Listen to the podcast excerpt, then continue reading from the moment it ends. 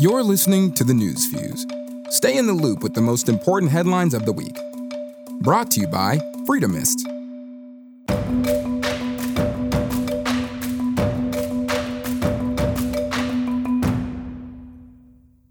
Presidential candidate Joe Biden plans to spend $2 trillion over four years to promote clean energy and address the issue of climate change if he is elected in November.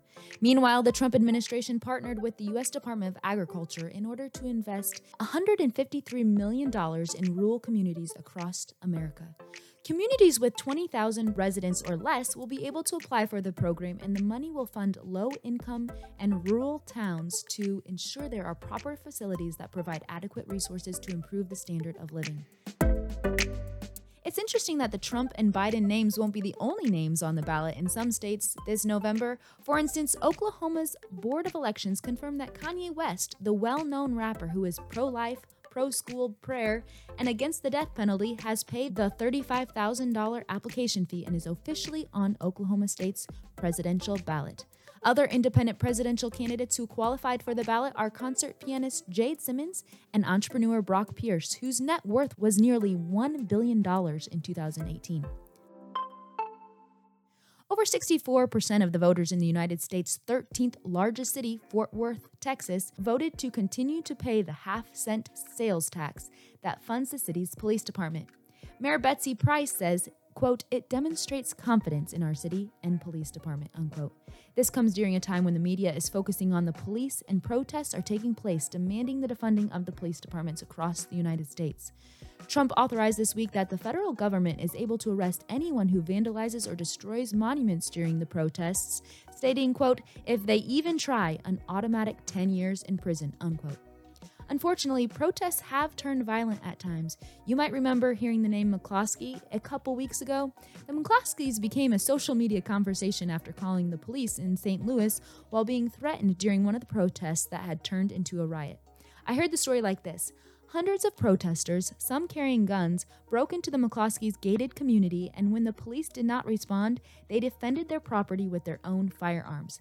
No shots were fired, yet the St. Louis Circuit Attorney Kim Gardner confiscated the firearms. Senator Josh Hawley of Missouri is pressuring Attorney General William Barr to investigate the situation, though, stating that taking away the firearms is, quote, an unacceptable abuse of power and threat to the Second Amendment, unquote. This week, criminal charges were dropped against Kevin Wilson, a pastor from Virginia who had held a church service during the COVID 19 shutdown back in April. While it would have been okay to hold a meeting with an unlimited number of people in order to feed, shelter, or provide social services, Virginia Governor Ralph Northam had restricted religious services to a 10 people limit. Pastor Wilson is now suing Governor Northam for violating his religious freedom and has found support from both the Justice Department and Vice President Mike Pence himself.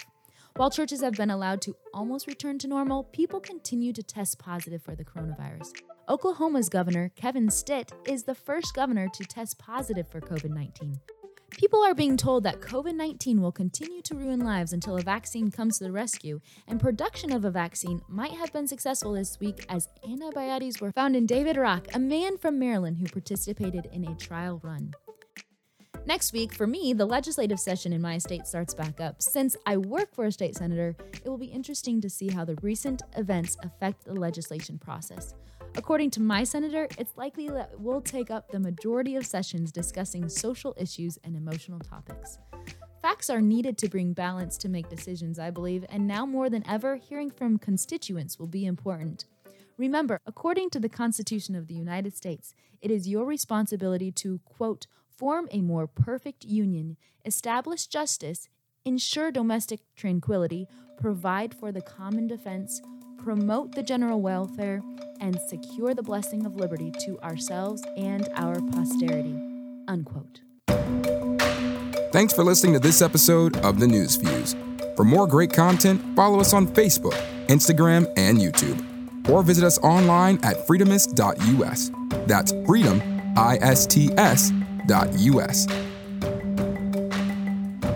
Until next time, stop yelling and start thinking.